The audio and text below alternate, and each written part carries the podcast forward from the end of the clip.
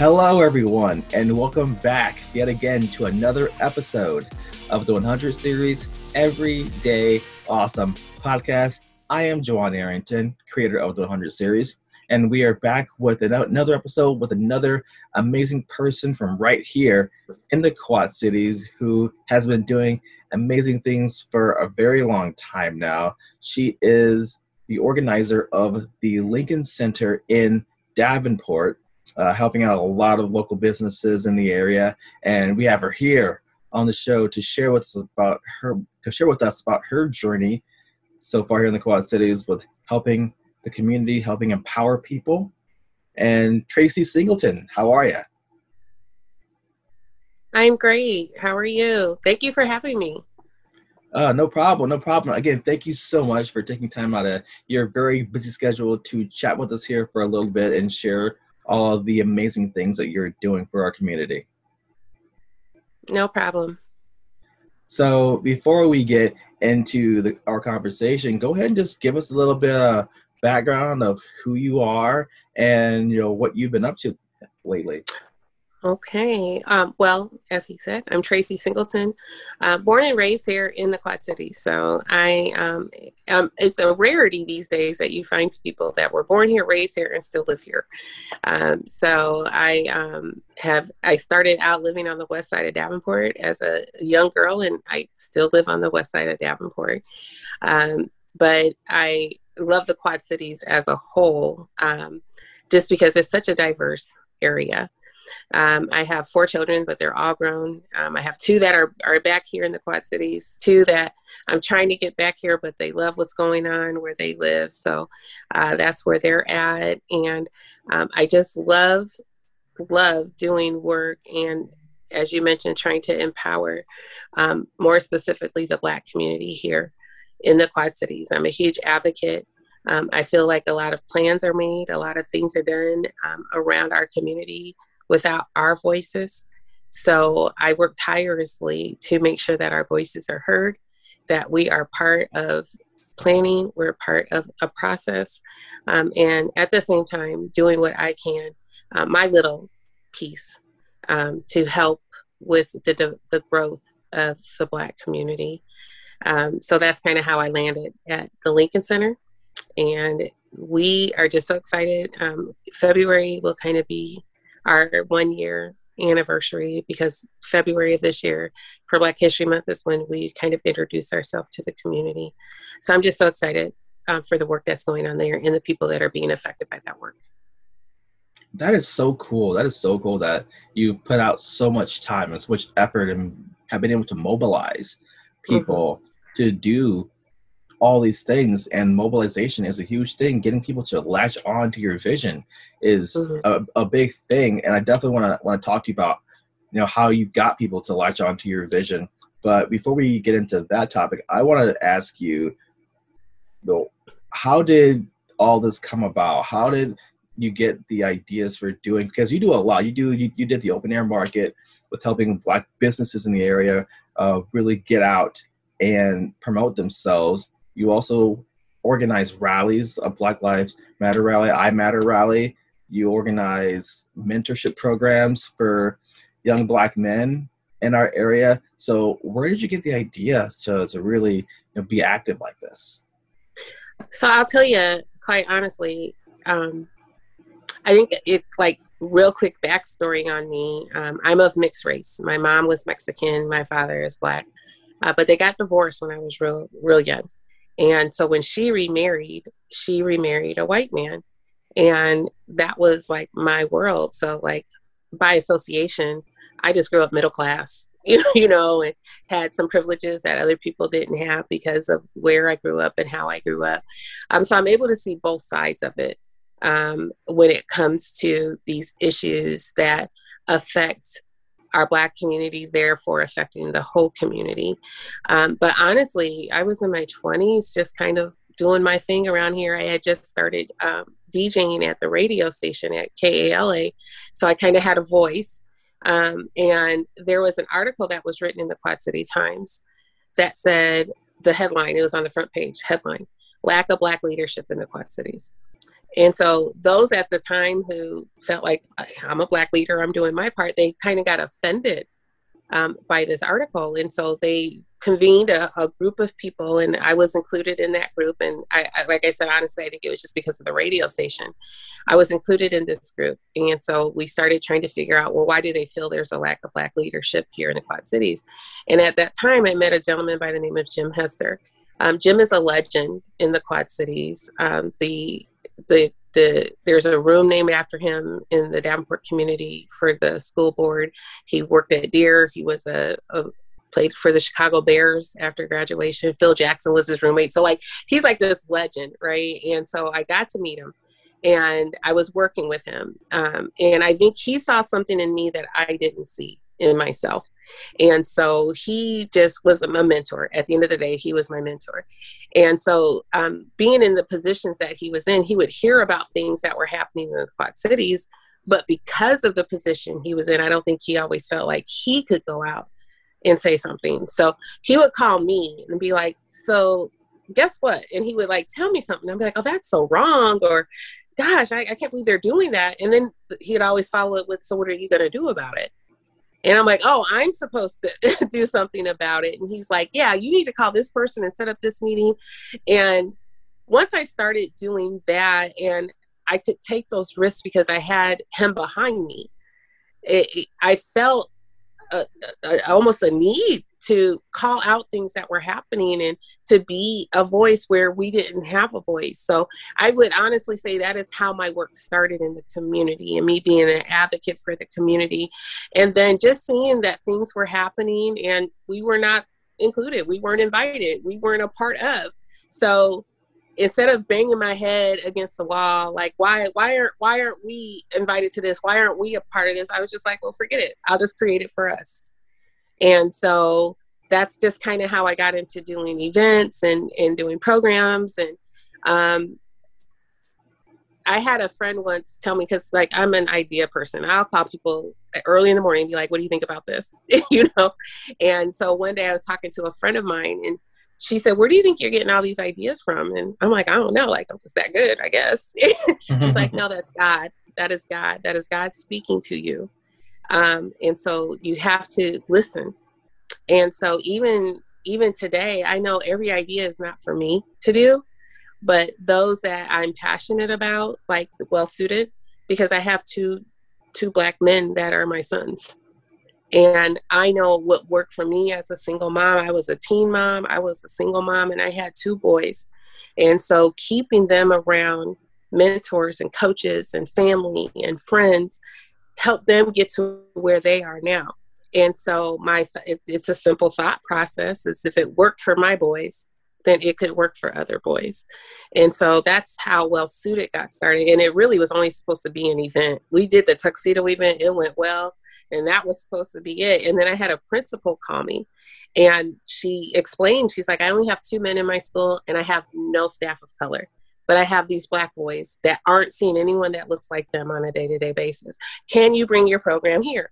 I was like, yeah, sure, I'll bring my program there. It wasn't a program. So then I had to mm-hmm. make it a program.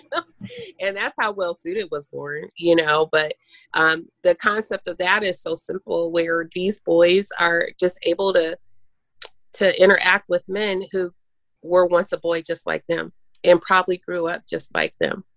And so they're able to see themselves on the other side in real time, you know, because these are men who maybe didn't have a dad in the home, maybe witnessed violence, maybe had a lot of brothers and sisters and didn't know how they were going to eat, or they moved every other month. These men share their stories with the boys to say, hey, I, that was how I grew up. But these men are now engineer, military, law enforcement, teachers, entrepreneurs. And so they're able to see themselves on the other side. They're able to see that there is a way out of this. Yeah, my circumstances might suck right now, but I can see myself right now in him because he grew up just like I grew up. And when I just saw how it was changing lives, initially I felt with Well Suited, like this is going to be long term. I'm going to have to wait until these boys are men and they're working and they're being good fathers and they're being good men and they're being good members of their community. But in the six years that we've been around, I've been able to just see small glimpses of the effect that it's had on the boys. And that first group of boys that were nine years old when this first started are now 15. Um, they're going into their sophomore year of high school, and these boys are the leaders in their school. They're the leaders on their teams. They're the president of their clubs, and they all give well suited credit for that because they were able to see men who were successful, who overcame, who had critical thinking process, who were able to focus, and they picked up those habits you know? So um, well suited is near and dear to me because i do take it very personal um, because like i said I, I, just i feel like and you're a black man so you you can i don't think you get a fair chance. You don't. We see it every day. And that's why the i matter rally was so important because after the whole george floyd thing i just like i sat back and like i said i have two sons. And i just sit back i'm like man it's just not fair. Like this world is not fair to black men it's not. You're not at the same starting line with everyone else. And so I was like, I got to do something for these boys. I got to let them know that they matter. That despite what they see on TV, despite what they hear or see on social media, that they matter. And that's how the I Matter rally, you know, came about. Um, I just feel like it's so important to try to breathe that life into them because uh, on a day to day basis, it has to be tiring. It has to be. And um, this Harvard did a study recently um, that showed that Black teens experience five instances of racism every day. Like, how exhausting is that at the end of a week? You know, that you just are who you are, but for some reason, people find error in that. And so, well suited, it, it gives them that safe space to feel like it's okay that I'm a black man. It's okay. I'll be okay. Yeah. So, um, so like I said, that that wasn't this wasn't supposed to be a thing, but it turned into mm-hmm. a thing. It was just supposed to be this one time tuxedo event, which was, you know, I was happy with that, but it's turned into so much more. Um, and we we've helped so many boys, and we're still there for them, you know. Mm-hmm. So um, and then with the businesses, you know, I'm part of the QC Empowerment Network, um, which was started about the same time, about six, seven years ago here uh, locally, um, based off a blueprint um, of the Empowerment Network in Omaha, Nebraska. Um, and it was really rallying just to bring the Black community together to identify what issues were, but then to come up with the solutions, not to complain about the issues, but how, how can we solve this? And they had great success there. So we were like, oh, let's try it here. Um, but we have a different set of problems because we are four cities versus just one city, right?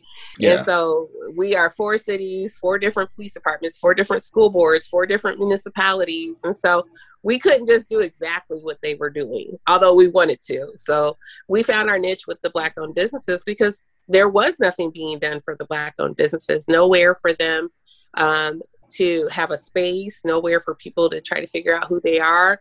Um, because with Black businesses, you know, most of them don't have a storefront or they're not brick and mortar. And um, so we are like, okay, we'll do an expo. Once again, it was just supposed to be a one time thing. We'll do an expo and we'll invite, you know, whatever businesses that we can find and invite the community to come out. I born and raised here, as I mentioned, and really, like I thought maybe there were four or five black businesses because you think about the ones that have been around for a while. Um, but when we put that call out, I think the first year we had like 20 businesses, and I was so excited about that. We had some realtors, catering services, um, lawn care services, crafts, and I was just so excited about like, oh, we got 20 businesses here, and then maybe about 100 people came through that day because there's like this freak blizzard in November. Um, so we like, okay, we'll just make this a thing, and so that's how the Black Expo came about, which we do every February, the last uh, Saturday of the month to, in Black History. Um, and we kept every year, we were just outgrowing our spaces, you know, where we were at until we landed on the mall. Um, and then the mall is just like perfect for us because there's parking, there's space. Um, we have intentional traffic that comes, but then you get that traffic that was at the mall that just happened to walk by and seen all these black businesses. Um, and so we don't want to just have them just show up, you know, once a year at our expo. We want them to grow as a business. And so we develop lunch and learns. Um, and then once again with COVID, um, you know, in 2020, uh, Juneteenth was also an opportunity for them to be a vendor. Um, and I'm the the Juneteenth festival organizer, and so like we had to go virtual that year. Like we couldn't do it. Um, but I just felt so bad for the businesses because, especially because COVID had been going on, they didn't really have an opportunity to do business. Um, and right at the same time, the uh, governor of Iowa said that farmer markets were okay, that they would open up farmer markets. And so I called down to our farmers market and I'm like, hey, can we get a Sunday afternoon for just a few hours for our businesses in June? And they were like, yeah, sure. So we set it up kind of like a grocery store. We had aisles and people just walked up came around, came around, got what they wanted to get, and, and, left. And we had to cap it out. We capped it out at like 30 businesses just because of COVID and the you know crowd restrictions. Um, but it went so well that first time. We were like, oh. Well, maybe we could do this all summer, you know, since it's outside. And so that's kind of how the open air markets came about. Um, and we wrapped up our second year. It's a successful season. A lot of businesses that started like that first year with us, this was their first vending opportunity those businesses have grown. Now they're online. Now they're in Hy-Vee. You know, like they have grown because of that exposure. And it's really just creating a space. You know, there. I try not to read comments like on like Facebook, like KWQC. Like I try to stay away because you'll mm-hmm. end up mm-hmm. down a rabbit hole, right? Oh yeah, yeah, yeah. Oh my gosh, yes. yeah, and um, but when they did a, an article because August is Black Owned Business Month, so they mm-hmm. did like a news story on it and open air market. And a friend called me and he was like, Did you read have you read the comments? And I'm like, no. Like, why would there even be comments on it? It's like there's almost 400 comments on this article. I'm like, why? He's like, just go read it. So I started reading it, and it's just so hard. It's disheartening that we still have people who think the way they think, right? Yeah. Um, but at the same time, I just feel like anytime you get an opportunity to engage, you educate yourself, right? And then and then there's some understanding, you know, mm-hmm. so maybe you understand a little bit more. So I had to quit trying to like yell at people. I'm just like, just come, yeah. just come, you know? So you say you don't see color, you shop with the best, but how do you know you're shopping with the best if you've never shopped with this business? So that's all we're trying to do is create this engagement. It's up to the mm-hmm. businesses to develop a customer based on the engagement. We just want to create the space so that they have the same opportunity as everyone else.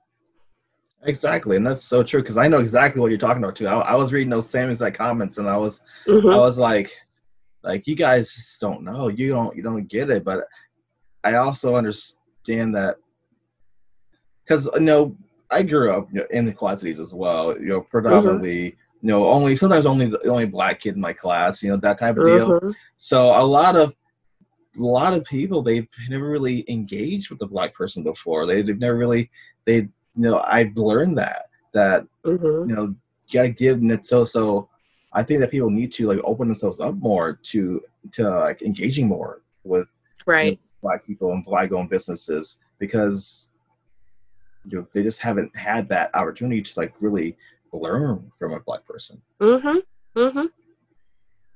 And that's like with the Lincoln Center.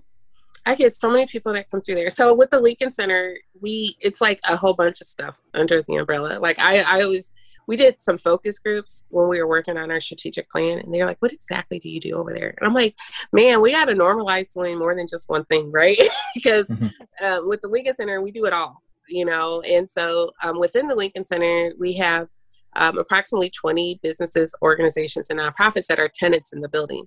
So, based on what they do, um, we get about 100 kids in the building every day um, for some type of practice. We have the boxing club, we have basketball teams, we have dance programs, and we have an after school program. And so um, we get a lot of tours. We get people, I, am hoping that everyone is coming in um, with good intent to say, oh, hey, can I get a tour? You know, and so I'll walk them through and I'll tell them this is where this is going to go. This is what we're doing here. Um, and I had um, a group, like they stopped me in the middle of me doing my tour. And they're like, so is this just for Black people? And I said, no, it's not.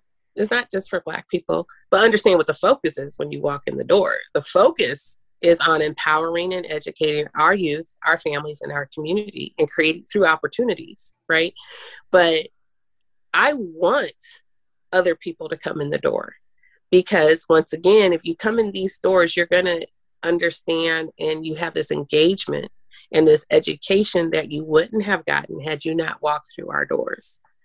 And that I'm hoping that you leave with a better understanding of why these programs, these events, these resources, these after school programs, why they're necessary for the Black community. All I can do at the end of the day is live our mission and empower the Black community. But if we can do that at the Lincoln Center, then we make for a greater Quad Cities at the end of the day. Now we become that inclusive, welcoming, and inclusive Quad Cities that all these regional vision plans say they want to be. Now we're able to be that because we're getting an opportunity to create those opportunities for everyone, not just a select group of people. And that is what I love. I, I love that vision. And I want to talk more about like developing the vision and getting people to latch on to that vision because like you said before you have a lot of ideas you get a lot of ideas so how do you go about like communicating those ideas and getting people to to buy in so I'll say I just had this conversation yesterday. Everything happens for a reason. I'm a big believer in that. Like everything happens for a reason. And um so the meeting that I was at yesterday was like, oh, they're talking about different corporations and companies in the Quad Cities. They're like, oh, well, they they got a new DEI initiative, or they have a, a new corporate social responsibility plan, and I know all this is coming after George Floyd, right? Um, and so I hate that it took that man to lose his life the way he did to make people start seeing that there are two Americas, right? Yeah. there's the white America and there's the black America. Um, so locally, you have a lot of businesses, a lot of corporations who are are saying we want to be more diverse, we want to be more inclusive, we want to have some cultural competency so that we can understand, right? So at the this all happened at the same time that Lincoln Center was happening, um, and so for me, once again, like I can't I can't change people's minds. All I can do is do what our mission is. And hopefully you will see something within your mission that aligns with our mission. And then we can work together. Um, so with the Lincoln Center, it was always the plan to to do, like I said, to provide resources, programs, services, events, and space. And um, going in on day one, it's this whole school, right? It's just this big school. mm-hmm. it was pretty much empty. I would be there during the day, like all by myself in this big school. Um, but I knew that funding was going to be a challenge because we're a new nonprofit. We're a black nonprofit. I'll say it. They won't say it, but I'll say it. We're a black nonprofit. We're new. Um, obviously, there were um, some challenges when they got the school on how they got the school instead of it going to this contractor that was going to pay $300,000 and they paid $30,000. So I knew it wasn't going to be easy as far as getting the funding necessary to do some of the things that we wanted to do. But if I didn't have anything else, I had space. And so it was really just word of mouth and talking to businesses about the importance of being able to have a storefront, being able to have a space where people can find you and people can come to you um, it's always scary when you take on another bill and you're already just trying to make it, you know. Um, but talking to those people who had a dream, who had a vision, and letting them know that we're here to support that by offering low cost space, by including you in our marketing, you know, by having events here where people can find out who you are and what you do. Um, so they are really the heartbeat of the Lincoln Center because when when I started, there was two tenants, and now we have 22 tenants. And so now we're um, able to have funds that cover the costs of you know of running the space. And so once I was able to to okay we're going to get people in here. Then the second thing was establishing relationships and to me that's very important. I never want to be the person that just calls you when i want something right? Oh yeah. You know those type of people when you see their name oh what they want right? I don't want to be that person.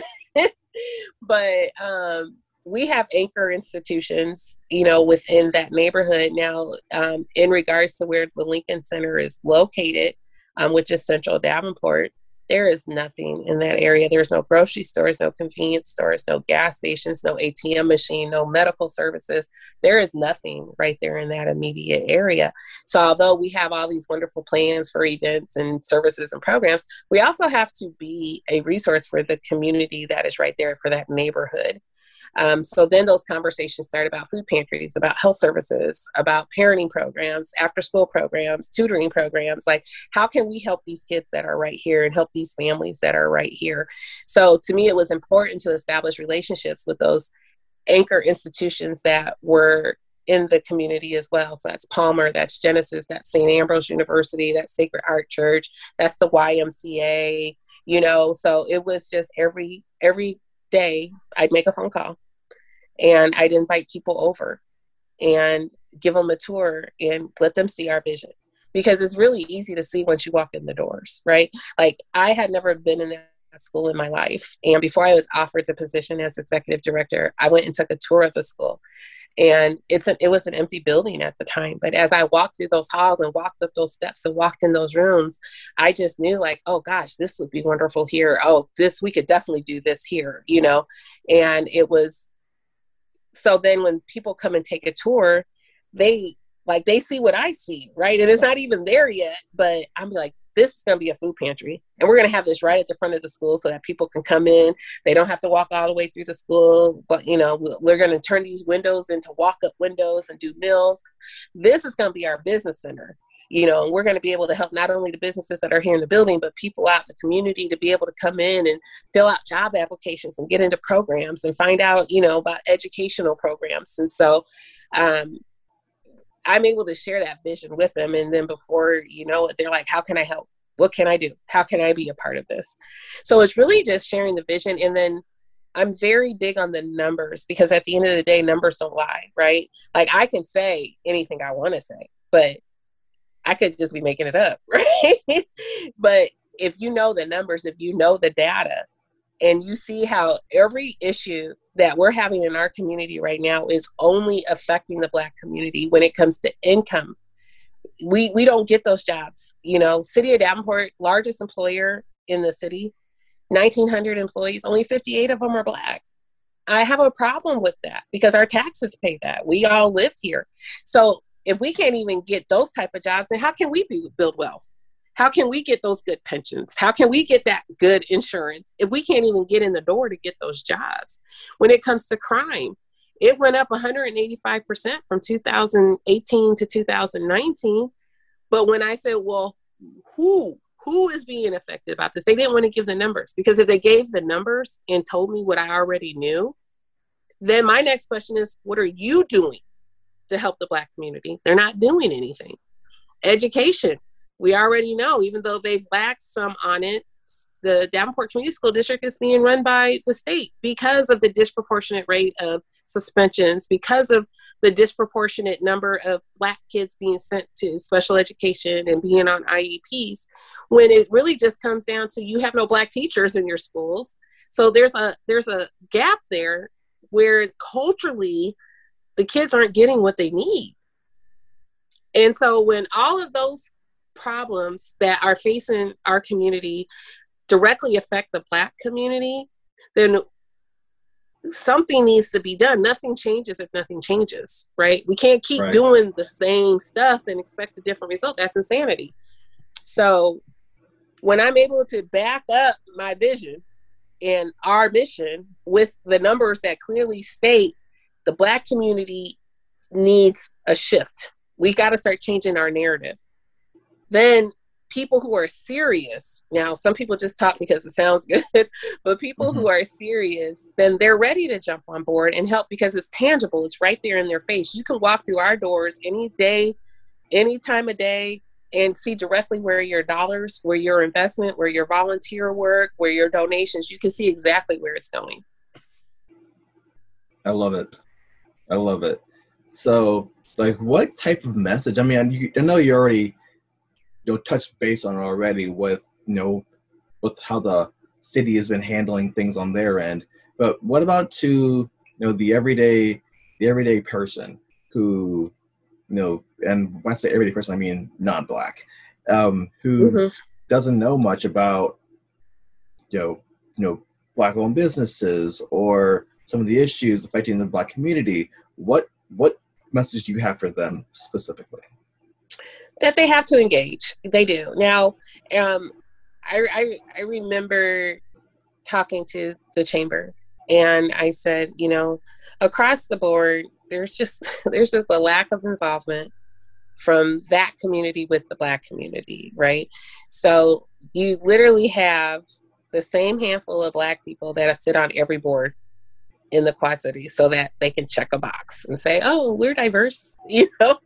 And um, you have a few that are very good at being intentional on just having, you know, staff, not just board members, but staff. Um, but you have some institutions where you walk in and you don't see one person of color, like not one, you know, and then they wonder why they have a problem getting volunteers and, you know, black volunteers or black people to participate. And so I think that intentionality is one thing. Like you can't just say, oh, I want to learn more about the black community or learn more about you have to be intentional about that. If you want a Mercedes, you know how to get a Mercedes, right? You know what dealership to go to, how you're going to finance it, what your trade-in value is going to be. Like be as intentional with that with finding out more about the black community or being part of the black community. I also feel like though there does have to be a level of com- comfortability. I don't know if I'm saying that word right, um, but I have had I had one woman call just based on reading an article about our Cops and Kids program, which is our literacy program. And she's like, I'm a former school teacher. I'm retired now. I, I would love to help, but I'm white. I said, doesn't matter. The kids, we just got to get the work done, right? so I I said, even if you think it's just a little bit, even my own son, my own son, um, my oldest son, he uh, participates in well suited events, and he used to always say, "Well, you know, mom, I'm just." I'm just a, he's a bar and restaurant manager, you know. I say, but gosh, you've lived a life. Like you've overcome so many things. Like that's the story you share with the boys. Don't ever think that what you have to offer is not enough or not good enough. I don't care if you're white, black, purple, green. Like if you care, if you care about kids education or kids learning how to read or families being able to buy a home or you know whatever it is if you care then that's enough right there that's the first step is that you care so whether you just come to help clean up the parking lot or put stickers on books or whatever, that is making a difference. Um, I had a teacher call me um, with a social justice club, and she was like, "Well, we want to help," and I was like, "Oh, good! Like I have these books that need to be moved. You know, like they're in one room, but they need to go upstairs, and you got these college kids, like they they can do it." She's like, "Well, you know, we're really you know about social and racial justice," and so I was like, "Well, do you know that by third grade, only 42% of black kids are reading at third grade reading level. She's like, no, I didn't know that. I said, yeah, so over half of kids in third grade aren't even reading at third grade reading level, which means that they're four times more likely not to graduate. And for black boys, if you don't graduate, you're 10 times more likely to end up in prison. I said, is that enough social justice for you? That if we can get these kids to learn how to read, then we start changing these numbers? She's like, well, I didn't look at it that way. Yeah. So, you know, every little thing helps. Um, so I would say that be intentional and engage. Those are my two words of advice for people who might not think that they they're helping, but they really are. Okay, and kind of switching gears now. Um, uh-huh. What are some things that you do personally to kind of keep your mind focused on what you're trying to accomplish, on your goals, and on your aspirations? What are some some things, some habits that you do to keep yourself focused? Well, I'm a list person. Like I, I write everything down. Um, I have this huge whiteboard in my office. It takes up a whole wall. And so I say it's like my enemy because like every day I have to look at it and look at things that I need to do. But for me, I, I have to cross things off or erase things to feel like I'm getting things accomplished. Right. Um, so, um, and I, I'm, I hold myself accountable. I'm probably harder on myself than anyone has ever been um, on me, you know, because at the end of the day, I came into a role um, that I feel like everything that I've gone through in my life kind of just set me up for this position. And um, every day I see these kids walk in the building and I hear them talk about what their dreams are and what their goals are. And I know that we have to do what we can to help them achieve that. Um, so, yeah, that's how I keep myself focused. And um, I try to stay, I read a lot. I read a lot of articles. I read a lot of, you know, news stories. I read about things that are happening in other cities. And I've never been one to be like, oh, we can't do that here. And I'm always like, okay, yeah, yeah, we could do that here. This could help, you know. So I just try to stay on top of what's working in other areas because we're working with the same type of kids that they're working with. We might not, you know, we might not be in Chicago or in LA, but gosh, we got the same problems, you know, we got the same problems. And so um, just staying on top of what's working in other areas and seeing how I can incorporate that in our, our community, keeping that whiteboard up and holding myself accountable. Good stuff. Good stuff. Now, um, gonna ask a few more questions here, and then we're gonna start wrapping things up here. Uh-huh. What would be advice that you would give to a person, maybe a young person here in the Quad Cities, who also wants to start getting involved in their community? Like, for example, I know I have a, a cousin of mine, uh, Avery Pearl. Uh, he's in his familiar 20s. with Avery. Yep. Yeah, yeah. So, mm-hmm. yep, he just uh, wrote it wrote a book uh, right. talking uh-huh. about you know anti-black policing and everything. So, and he's just 25. So, what is something that you would say to encourage more younger people to get more involved in the in the community? For one, um, gosh, they got to be passionate about what they're doing, um, because at the end of the day, when people don't want to listen to you or they tell you that's not a good idea or whatever you know whatever it is your passion is what keeps you going right?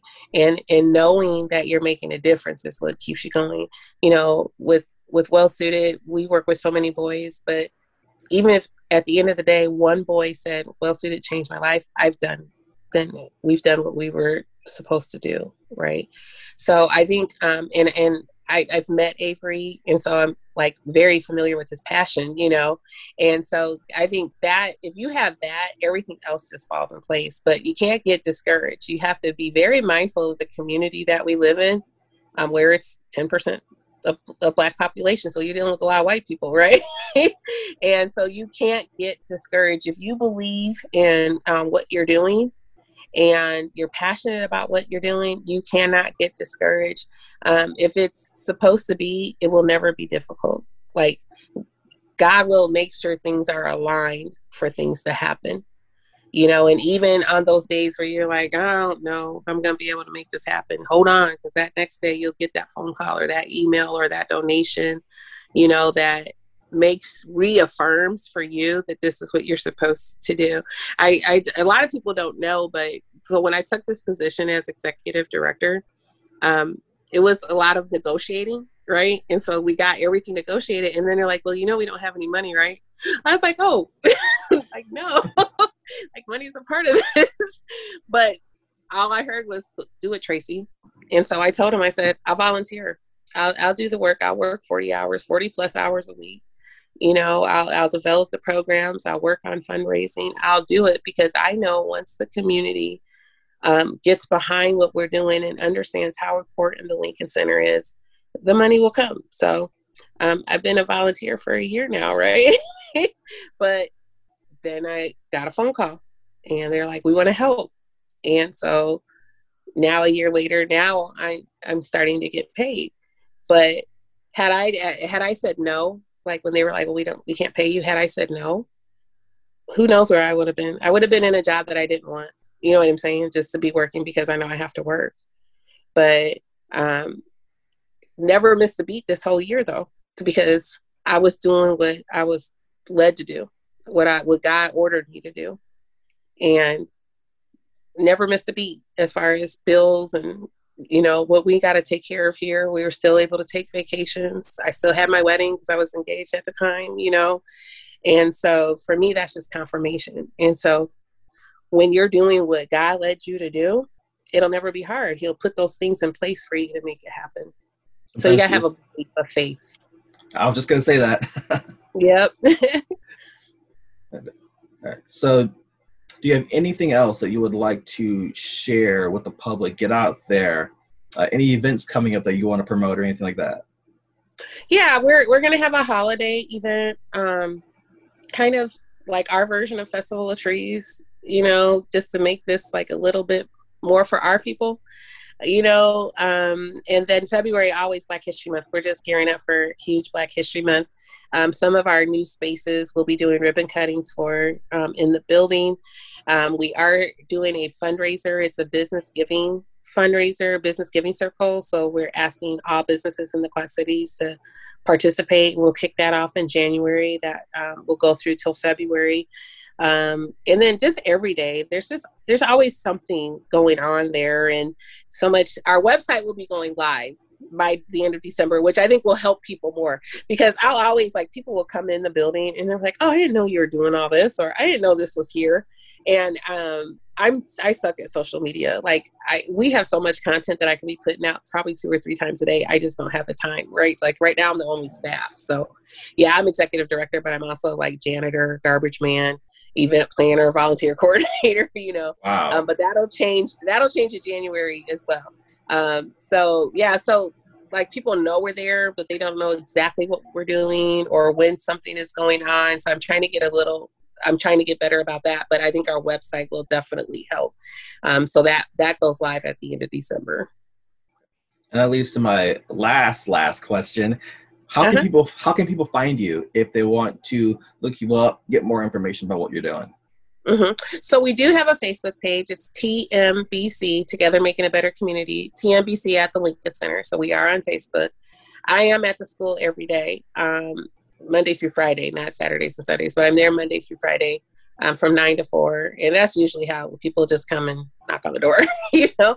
Um, and then um, our email is W, or not, that's not our email, TMBCQC at gmail.com. Got it.